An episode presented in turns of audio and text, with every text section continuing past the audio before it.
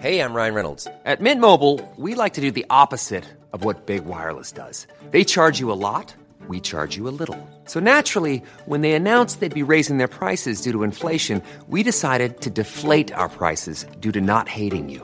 That's right. We're cutting the price of Mint Unlimited from $30 a month to just $15 a month. Give it a try at mintmobile.com slash switch. $45 upfront for three months plus taxes and fees. Promo rate for new customers for limited time. Unlimited more than 40 gigabytes per month. Slows. Full terms at mintmobile.com.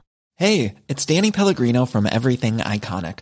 Ready to upgrade your style game without blowing your budget? Check out Quince. They've got all the good stuff, shirts and polos, activewear, and fine leather goods, all at 50 to 80% less than other high-end brands.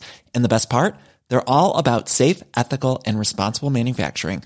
Get that luxury vibe without the luxury price tag. Hit up quince.com slash upgrade for free shipping and 365 day returns on your next order. That's quince.com slash upgrade.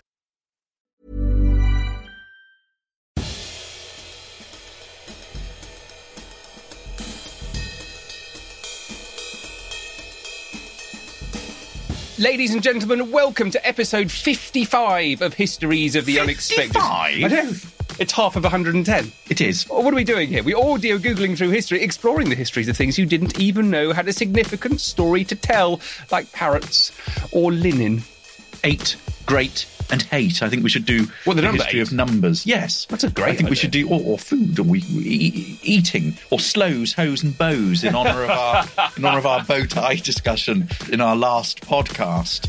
And we'll be following the links in our minds as we come across them, explaining how simply everything has a history, and crucially, how those histories link together in unexpected ways. Who knew? Who knew, for example, Sam, that the history of lions is in fact all about Gustavus Adolphus, the Lion of the North, that amazing Swedish king. It's also about ice cream and it's about freedom, or that the history of hats, and I want to do hats, is all about witchcraft, kingship, and politeness. Oh, and bishops' mitres, which brings us round, of course it does, to the Reformation. Hmm, Once Very again. good. Uh, the man sitting opposite me is the primate of preservation. It's Professor Extraordinaire of Early Modern British History at Plymouth University. It's James Daybell. Hello, hello. Hello, James. And the man sitting opposite me is the merman of maritime history. it is the truly wonderful Dr. Sam Willis. Hello. Just an early warning here. We're, we're recording in the shed down the end of my garden. So this is a shed cast, and that means there'll be probably dogs and trains. We are babysitting three dogs today. Yeah, we're babysitting three dogs, As well. The train station's just out there. So that's what those noises are. Don't panic. Um, each week, one of us takes the lead. This week, it's Big Jim's turn. Big Jim. Nobody has ever called me Big Jim. Here My we are. God. This is for you. I think you've seen these before, but this is my prop. Okay. Well, let's just say what we're doing. We're doing the this week. history of. with the history of handwriting. I don't believe there's a history of There hand- is a no. there- there's an incredibly interesting, not tedious handwriting. no, I history know. of handwriting. It's to do with being taught handwriting. Yep. Who taught different people? I wonder if men and women were taught at different ages and in different ways. Gender handwriting. Yes. you can probably recognise it You as can well. genderize handwriting. Genderised handwriting. So different periods, different locations. Who was taught to write in what ways? Kind of hierarchy of handwriting, isn't there? Ooh, yes, there is. So some ways of writing hands were sort of slightly more impressive than others. I mean, I'm I'm slightly swimming here because you're actually actually an expert on the history of handwriting. So I'm going to pass it. Not an expert, to not an expert on, on handwriting, but an expert on manuscripts and letters, uh, and so handwriting features really, really clearly. Okay. Yep, there's a big history of handwriting, and we can trace handwriting from a sort of Etruscan hand through into Roman script with the sort of the ancient world, the rediscovery of handwriting under Charlemagne, Carolingian minuscule. What do you mean by the rediscovery? Was it lost? Well, it's so it so so handwriting, a very sort of ornate form of handwriting that was used for business, was basically yeah rediscovered from old manuscript texts, and then we can sort of see what happens in the medieval period, the development of italic hand with humanism, and you can follow it all to you know to modern day hand. So we can look at it in that way. We can also then think about, as you say. Teaching of handwriting, who gets taught it. it, is connected to literacy Yeah. literacy is connected to knowledge and education and we can chart that chronologically we can chart that by gender we can differentiate by different regions different countries around the world We can look at um, the difference between oral cultures and manuscript cultures. We can think about the advent of print and how all of them kind of wash up Yeah. into each other. We can think about the uses of handwriting. So, you know, who has been able to write? Oh, the control Um, of handwriting. The control of handwriting. You know, so you know, I suppose a sort of very simplistic model would be apogee of handwriting under the under the Romans, and then a sort of demise afterwards. And handwriting tends to be associated with the church in, in the sort of early medieval period, and then by about the fifteenth, sixteenth century, with the rise of Renaissance humanism, we see handwriting as a skill spread out to sort of diverse groups. Then the story after that is the spread of handwriting. But also, interestingly, it's also connected to everything that to do with history. It's all about archives and letters and documents Yes. and things like that. But I think the, the key thing for our listeners today is that handwriting is a window into all sorts of things. Yeah. It isn't just about mapping and plotting how people wrote at different times. It's all of the wonderful information you can glean from why Yes. people wrote differently at different times. It's also why medieval history is so much more easy to do than any other type of history. Um, What- what- what mean? because, because so little survives. You have to be in, incredibly sort of scholarly to do medieval history because you need to be you need to master various sorts of hands. You need to master you know multiple languages. But I, and I'm talking completely tongue in cheek here, but you can more or less read a body of medieval documents in a way that you can't in Yeah. the 19th century because suddenly the amount of historical records that have survived is enormous. Yeah. Absolutely enormous. Okay, well, where are we going to start? You've got. Let's look at this prop thing. Um, I have a, a collection that I uh, playfully called the Daybell manuscripts. A very a very kind student of mine, uh, final year student at Plymouth University, did a an internship for a local Sussex law firm actually, and the law firm was basically throwing out a series of ancient deeds and indentures to do with property. And he asked me if I would like them. Yes, And, please. and I said, yes, please. And then over a series of years, I got these packages of documents, uh, and I used them for paleography classes at Plymouth. Uh, but here, have a look at those. You've used these for history masterclass we as have well. used haven't this you? for um, our history masterclass thing where we um, teach people again paleography and the wonders of documents. And if you're all interested in history, you should check out the historymasterclass.com. We might actually um, Talk, about, that what- later. You have new plans afoot. We've got you? new plans afoot and new courses and things. Anyway, so there's a, there's a huge variety of different types of handwriting here. Um, lovely one from 1799, something from 1804, so that's all quite similar, uh, but some much older stuff as well, um, and some, some newer stuff. So, well, I mean, let, let's try and tear this apart a little bit. How do we? How do Don't tear my documents. Handwriting is all about the raw materials of history. Yep. Okay, so in a very basic level, you know, these are the kind of building blocks that lead to history. These are the primary sources, the documents. And for pre modern periods, so before the invention of the typewriter, most documents are, are handwritten. Where I want to go, first of all, is uh, the point that you were talking about earlier on, which is about teaching handwriting. How does handwriting get taught? Yeah, and why does it change from location to location? And why does it change from location to location? And I want to start with I have a little um, handwriting manual here. John de Beauchesne's a book containing diverse sorts of hands. Have a look at that. Uh, we talked a little bit about this when we looked at the pen. And what we talked about there was about we cut a quill and we talked about the different um, ways of holding a pen. But what's fascinating here is that thinking about how people were taught, some of it is practical, that they may have a writing master who teaches them, or they may learn at a sort of basic school, dependent on what period we're talking about. But for the 16th and 17th centuries, there are writing manuals. so this is a very early one. When was It's a very, very early 1571. no way. Okay, so I've it's got, got a, a good um, nought on how to hold your quill. It's slightly earlier than that. I think this is a slightly later volume. your body upright, stoop not with your head. That's very good, isn't it? But also, what it does is it provides you a series of alphabets for different types of script. Here is the secretary alphabet, and then it shows you all the sort of different ways of writing. So it, w- it wasn't necessarily for secretaries. No, But no. it was just described as a secretary alphabet. So at certain periods in history, there are different alphabets and different styles Yep. of Yep. writing the alphabet, aren't Yep. there, at the same time? So So you could, you could sit down and write a letter in a completely different way to, Yes. from I if we were Yes. living in 1570. Absolutely. So for the period that I primarily research on, it's sort of 1500 through to about 1800. For the 16th century and into the sort of early 17th century, the secretary script, secretary form of handwriting.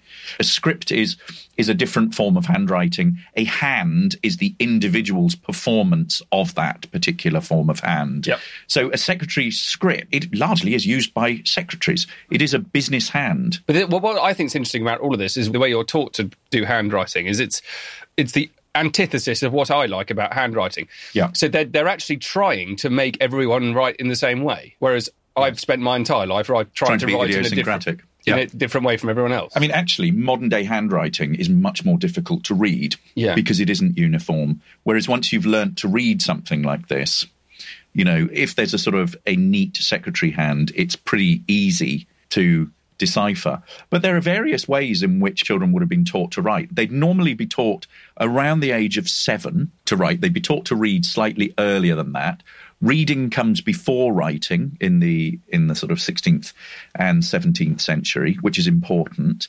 Um, they'd be taught in various ways, and you can see pen trails on various books and manuscripts that survive. Family Bibles, uh, these sort of compendiums that you'd have within the household, often have scrawls and practice signatures on. Um, they use sandboxes where there isn't access to paper, so you have a box full of sand and then a stick, and you practice your letters in the That's cool. in the sand. I used to that- write. I, well, uh, my, me, my kids have written on the beach, but I used to write- love writing on the beach. Yeah.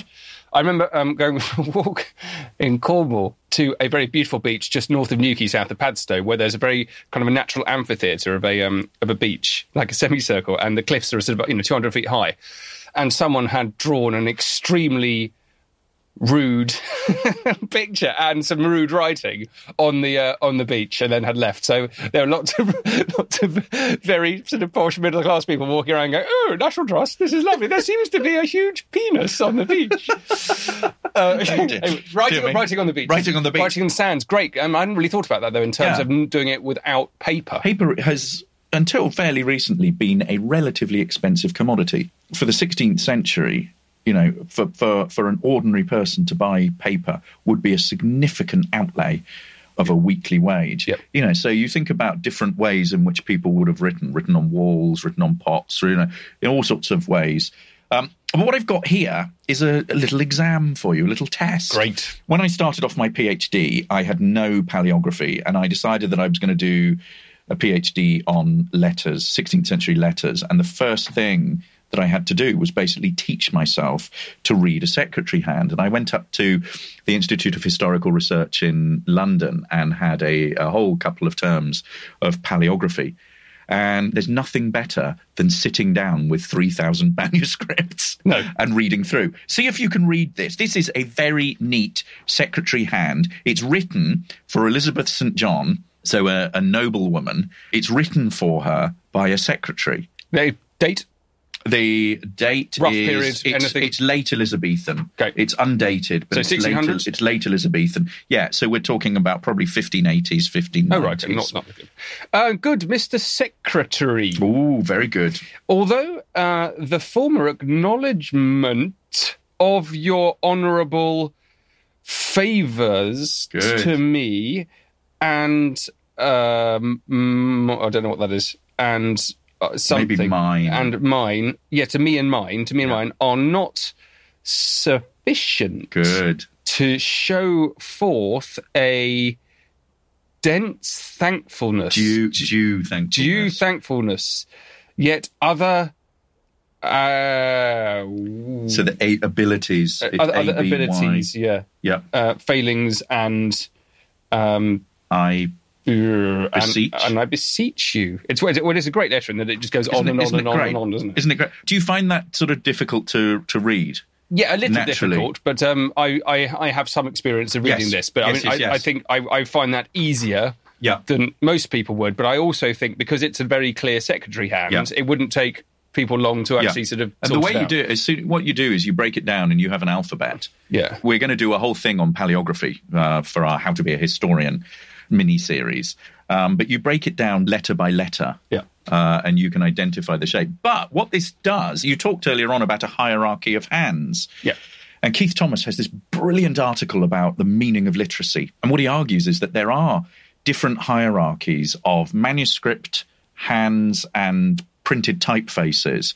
And you shouldn't assume that just because somebody is literate in one, so can read one type of handwriting, or can read a particular type of print, that they are literate in all. Mm-hmm. So the fact that somebody could read black letter print, which was basically the typeface that you would use to teach children to read, or when you want to exaggerate certain points in a proclamation or say in the Bible, you put it in black letter because it emphasizes it.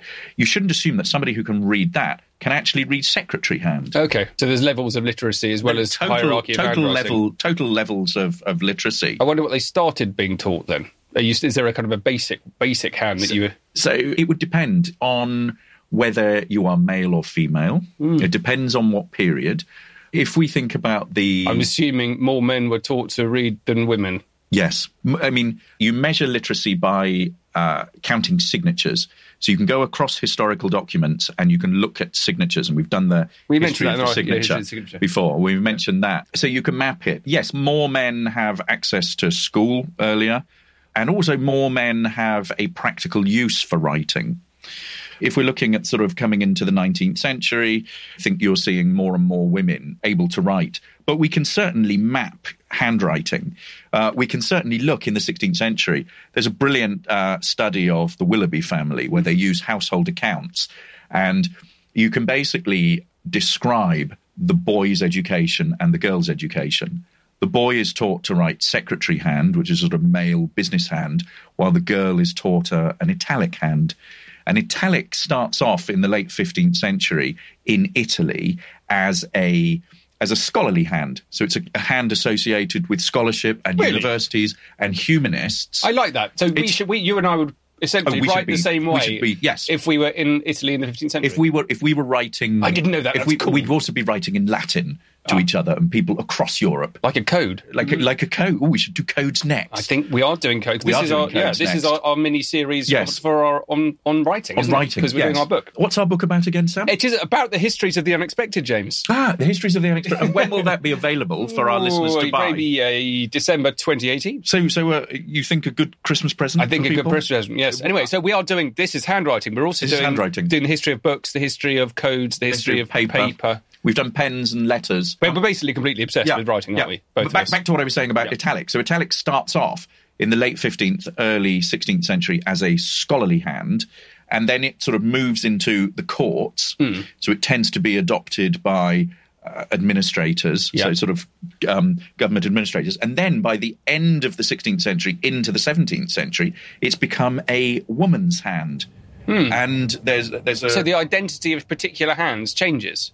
Yeah, or, or it's associated. So it's it's increasingly taught to women because there's a, a writing master uh, called Billingsley, uh, and he he he writes in his book that it is taught because it is an e- it is an easier hand for women to write. so this idea that women aren't as as educationally uh, adept Okay. capable as men that they need to be taught something that's sort of easier for them to to grasp. You can track it through manuscripts as well. It's very rare to find women who write secretary hands towards the the sort of late Elizabethan period. Although women like um, Arbella Stewart or Queen Elizabeth the First uh, could write a series of hands, could write interchangeably and use them in different occasions. This idea of um, the hierarchy of hands you mentioned Yes. as well, um, that's kind of leads on very neatly to, to the, the example that I've come up with. Oh, good. This appeals to me because of my book on the American Revolution. I, I spent five years of my life studying the American Revolution. This is a book called The Art of Writing Reduced to a Plain and Easy System Ooh, by nice. John Jenkins in 1791. Hmm. So before the American uh, Revolution, before the War of American Independence, English handwriting manuals were available in the States. Yeah. You're going to get where I'm going with this Yeah, quite quickly. And then this is the first one that was American designed, American made, and American produced. And it was endorsed by famous people like John Adams uh, and John Hancock. The, the key to understanding this is what it says in the title it's a plain and easy system. This book essentially is all about the democracy of handwriting. It's the opposite, it's the mm. breaking down of the hierarchy of handwriting. And he, this guy called John Jenkins, came up with a way of uniting the hand with the mind. So rather than having to learn the handwriting by sitting in front of a writing master and copying him for hours and hours and days and days and years and years, it was a way of there's quite a lot of mindfulness, as we might call it now, in this. So you study your letter and you think very carefully about how you're going to do it. You're not blindly copying someone, basically. You simplify the, the way it's each letter is structured. You think about it, and then you reproduce it. And um, yeah, he called it the link between the hand and the mind. But what he really wanted to do here was to make handwriting not a prized skill, something that was accessible and available to everyone. But not just that, but everyone would then write in the same way. And so it this essentially 1791 so it's uh, roughly a decade or so after american independence within another decade it's become the accepted standard of american handwriting so you have an you've got this nationality right, of handwriting right. between britain and america Oh, brilliant. and it's used as a means of vocalizing and demonstrating national identity Brilliant. isn't that cool Brilliant. yeah, and it also tells you how they understood their own identity in um, relation to the British, and it also links into all this this kind of the, the wonderful early American problem. So it's very you know they, they win their independence, but it's complete chaos. It's complete Yeah. it's political Yeah. chaos. No one's Yeah. really sure about it. They think about fighting again, and they need unity. And one of the ways of doing it, realised by um, by John Adams among others, was like let's all start writing in the same way. And it's taught in And schools. that's the way you disseminate it. Yeah. Yeah. So it's it's actually about national identity, which is why handwriting is all about chalk.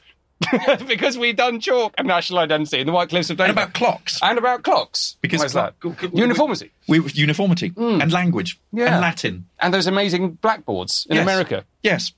That, so that very briefly, just I talk about it again because it was so lovely. They um, some people refurbishing a school in Kentucky, was it? I think so. They took off the existing blackboards and found intact, beautifully preserved blackboards from early 1900s. Yeah, with the ama- amazing handwriting. 100 year old lesson.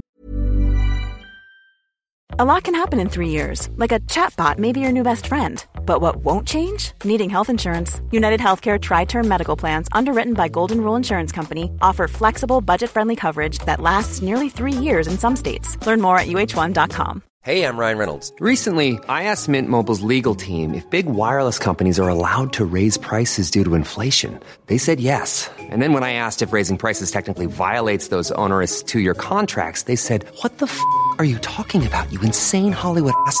F- So to recap, we're cutting the price of Mint Unlimited from $30 a month to just $15 a month. Give it a try at mintmobile.com slash switch. $45 upfront for three months plus taxes and fees. Promo for new customers for limited time. Unlimited more than 40 gigabytes per month. Slows. Full terms at mintmobile.com. Even on a budget, quality is non-negotiable. That's why Quince is the place to score high-end essentials at 50 to 80% less than similar brands. Get your hands on buttery soft cashmere sweaters from just 60 bucks, Italian leather jackets, and so much more. And the best part about Quince, they exclusively partner with factories committed to safe, ethical, and responsible manufacturing. Elevate your style without the elevated price tag with Quince. Go to quince.com slash upgrade for free shipping and 365-day returns. I want to go somewhere slightly different, which is atrocious handwriting. Oh, I have. That's good. I have the, the possibly not the world's worst. I wonder um, who does officially. But uh, I'm sure somebody does somewhere. we should get in touch with the Guinness Book of Records. Yes, but I have. I, I often describe to my students that my handwriting is like a, uh, a dyslexic spider on a concoction of acid and vodka. I mean, it's just. To be honest, it's now got so bad because I, I no longer write very much. I tend to type so much nowadays, but it's now got so bad that when I do, on the odd occasion, write, I can't actually read my own writing. It's so Yeah, bad. I get that as well. Can you think of historical examples of appalling handwriting? Da-dum, da-dum. I'm sure I could if I was given more Yeah, time. yeah, is yeah. my Sorry, I, I threw you a I threw you a googly there. The thing the thing that gets me is nowadays if you look at pushy parents and teachers, it's all about you know getting the sort of the nice neat writing and we associate cleverness and adv- advancement with neat writing. But, you know, some of the cleverest people in the past have had appalling handwriting, and that there's a in doctor's handwriting almost a sort of an Where's that myth an come from? an I intellectual nonsense. an intellectual disdain for neat handwriting. Just go, don't don't don't escape my doctor question. I think that's not. I've always. We're allowed we're allowed to be platitudinous at points. I'm going to go here in defence of doctors. Okay, so Go on, I, I be think- defensive of doctors. so this this thing about doctors we should do actually do this for the podcast of the signature right i think it comes purely from people observing doctors signing a prescription Yes. which they Yes, do yes. um, i don't know can the doctor get in touch how many prescriptions do you sign a day is it 50 is it 20 is it 100 Matt Lovell, you need to tell us what's your handwriting we, like. know, we know loads of doctors. Someone, someone tell me. So I think that to make life simple, they turn their signature into, into like a little squiggle, basically, Yeah. and which Yeah. is where this whole myth of Yeah. doctors having a handwriting comes out. So that's probably linked to the history of prescriptions. Okay, this is probably one of the worst 16th century hands I have ever come across. And it has been transcribed It looks like Arabic. by a brilliant friend of mine, Alison Wiggins, uh, who's up at the University of Glasgow and has run the uh, Bess of Hardwick Correspondence Project. And this Let me read it out to you. So it's George Talbot, 6 Earl of Shrewsbury to Bess of Hardwick, 28th of June, 1568. Yeah. And it says quite clearly, My dear Mrs. I live my burst up, and Barker, It's Should have not- worked for a Barker.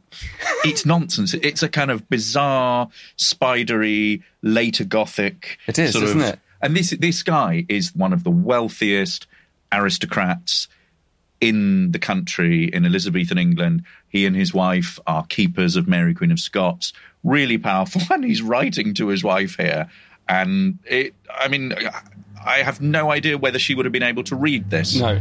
I, I mean, I. But you certainly did get that. You get you get examples of, of historical documents of great significance. Yes. and you know In international scroll. moments. Yes. make an effort. Please, Yeah. not Yeah, just yeah. for us, but surely for the person who's actually going to receive this. I have Mary Queen of Scots upstairs in a cupboard, and I think it's quite important that her head is not cut off.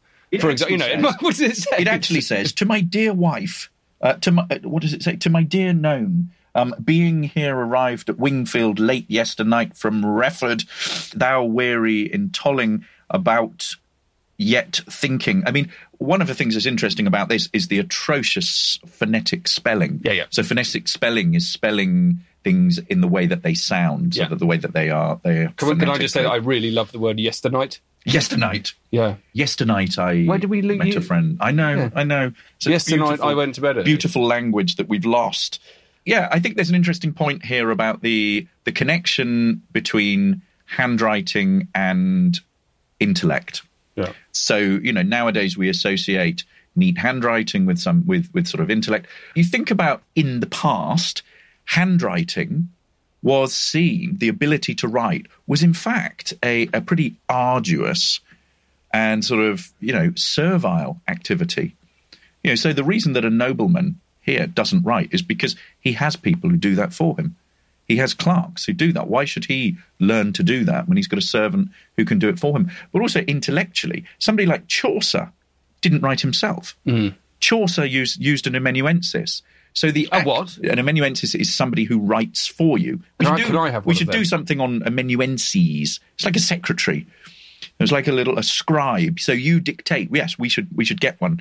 We should have a little minion Can over, get over in the corner. applications for a history of unexpected amanuensis, please? or amanuenses. If if if we want more, we could have One one, each. each. But Chaucer dictated most of Canterbury Tales, and so the idea is that um, the sort of um, mechanical art of handwriting Yeah. is not connected to the intellectual activity. that was extremely enjoyable.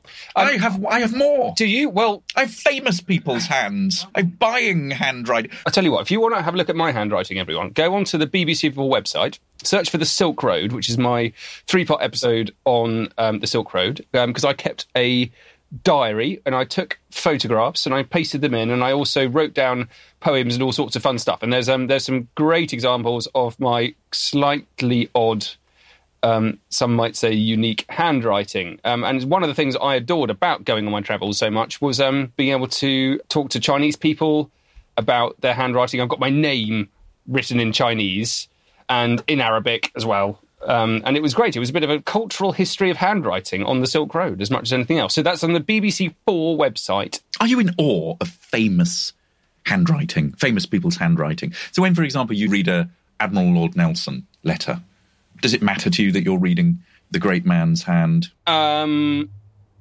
it certainly did when I started off being a historian.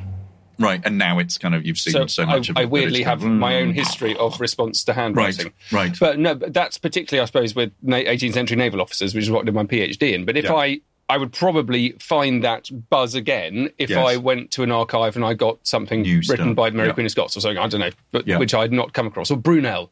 So yes, yes, it is. It is a weird mixture. I think I'm anaesthetised to some periods and some subjects. Yes. but others I'm not. And I was totally blown away when I went and saw Brunel's sketchbooks Yeah. and his diaries. Um, Bristol Record Office was it would it have been or Hmm. yeah, or maybe it was. Um, it might have been a special exhibition at the SS Great Britain Right, for the right. Brunel 2000. But anyway, they're amazing, and I Yeah. was I was really quite moved. I, I, there was a collection recently that just got deposited. But they have to be famous for that have to happen to you. You don't, you don't get a, a chill if it's just Joe Bloggs writing. I mean, or a discovery of something in a particular period. I still get, Yeah. I still get that. But there, there was a big deposit um, a few years ago at Devon Record Office. Some papers were being thrown out by the Duke of Somerset. Uh, Is your house full of things that have been mo- thrown out? No, no, no, they're not, they're not mine. Oh, right. But he was, he was basically I thought he, they were- they he was, he was clearing the attic, so had basically discovered four boxes of documents relating to Devon and Wiltshire in from the 1580s through to post Civil War, so into the sort of late 17th century. The Wiltshire stuff went to Wiltshire Record Office. The Devon stuff went to Devon Record Office, and I had a PhD student working on it and just going through some of that material, all the sort of big names of Elizabethan history and into sort of restoration history. So Samuel, there are several Samuel Pepys letters there that nobody had ever had ever looked at, and See, that I, kind actually, of thing. I've not seen Pepys's handwriting, but I'd love to. Right, Pepys lost his lost his eyesight, so his handwriting deteriorated Really? later That's on. sad. Yeah, That's like Beethoven I, going th- I think I think he sort of started using you know people. To Can we do the history of a- deafness? Ooh, hearing, yes, Hearing and that would sight. be good. Do the That history of hearing and sight, yeah. Would you pay to own a famous person's manuscript? Definitely not. No, there is an enormous market. Letters go for millions Yeah. of millions of pounds. A letter from letter would- from Van Gogh and Gauguin went for five hundred and seventy nine thousand dollars. Gosh. A Clement Attlee letter from Mao Zedong went for seven hundred and thirty seven thousand. That's quite cool, though. Um, George Washington letter, $1.44 million. Um, Albert Einstein, 2.1 million. Another Albert Einstein letter went for 3 million.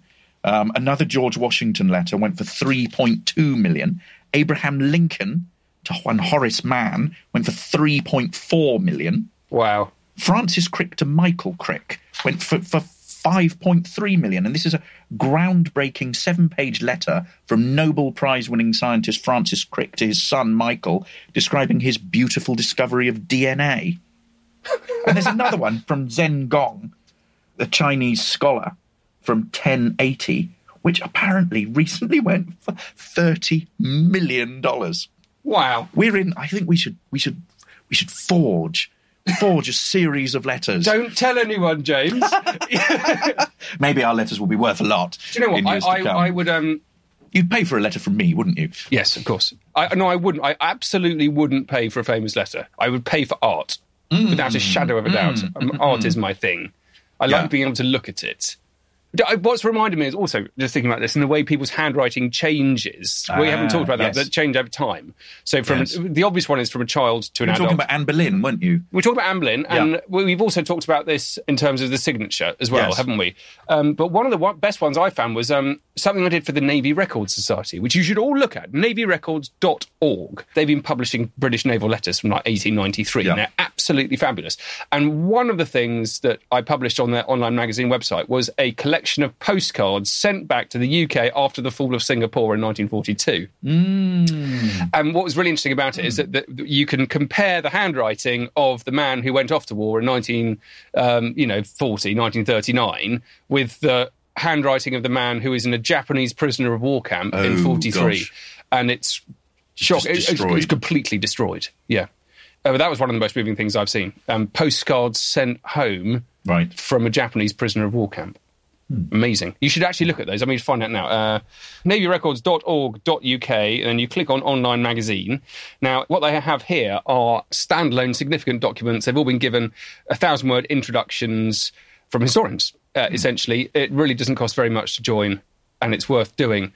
Oh, and there's another one. Um, some, it's a collection of letters from the lower deck of, an, of a naval ship in 1986, and it's a suicidal sailor writing home, and Oh, uh, it's desperately upsetting Gosh. um, and he is not having fun. And um, it's saying it's during his training, um, and and his handwriting goes from being uh, everything's fine. I'm, I'm in my training to be in the Royal Navy. I'm all good. To, I mean, I, I think he was significantly mentally unwell. It all, it all completely collapses.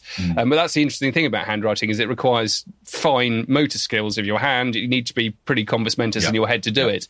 And so health, it, it is an obvious obvious thing that that affects handwriting. Yeah. Um, yeah, so look at those. Do look at the letters from the lower deck, 1906. Deathbed wills Yeah. as well. People often wouldn't write wills themselves I'm just trying to find this if they were now. not able. There we go. Our prisoner of war correspondence and the fall of Singapore.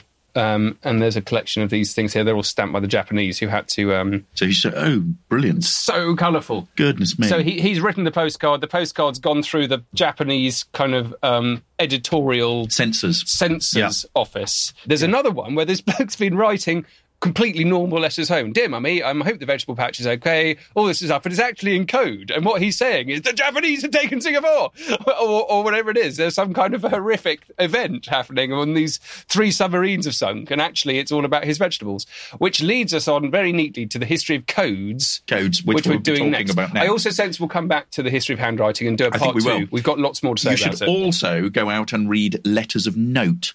Very nice book, introduced to me by my friend Jeff.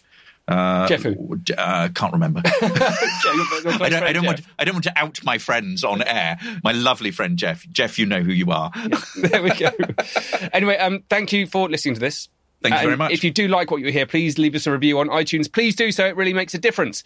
Subscribe to the podcast. Tell all your friends. We're on Twitter. You can follow me at Dr. Sam Willis. And you can follow me at James Daybell, and you can follow us at Unexpected Pod. We are very proud to be part of the excellent History Hit Network, home of Dan Snow's History Hit, and other fantastic shows that you should, you really should indeed be listening to. And you can find out more about what we've got planned in the forthcoming months, show notes, video clips, photos of everything we discuss, and much, much more at historyhit.com forward slash unexpected. Bye! But before we No, switch we're off, still here. but before we switch off, don't you want to tell us about History Masterclass? I do. You do, yes, yes, Now, what's um, happening with History Masterclass? So, History Masterclass is something I set up with the wonderful Susie Lipscomb to teach people all about history in nice, intimate settings in beautiful historical locations. So, no more of you than um, 30 or so in the room.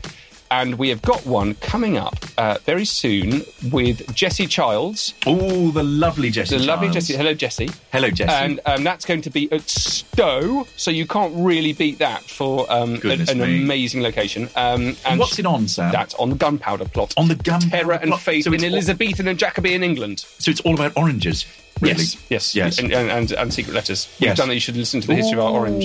Anyway, and we've got many more things coming soon. So check out the historymasterclass.com if you like learning about history. You don't have to go to university anymore. You don't have to sign up to a course. You can just come and listen and come to one of our Or you, one of our could, you- events. You, could come and be taught by me instead. Yes. yeah.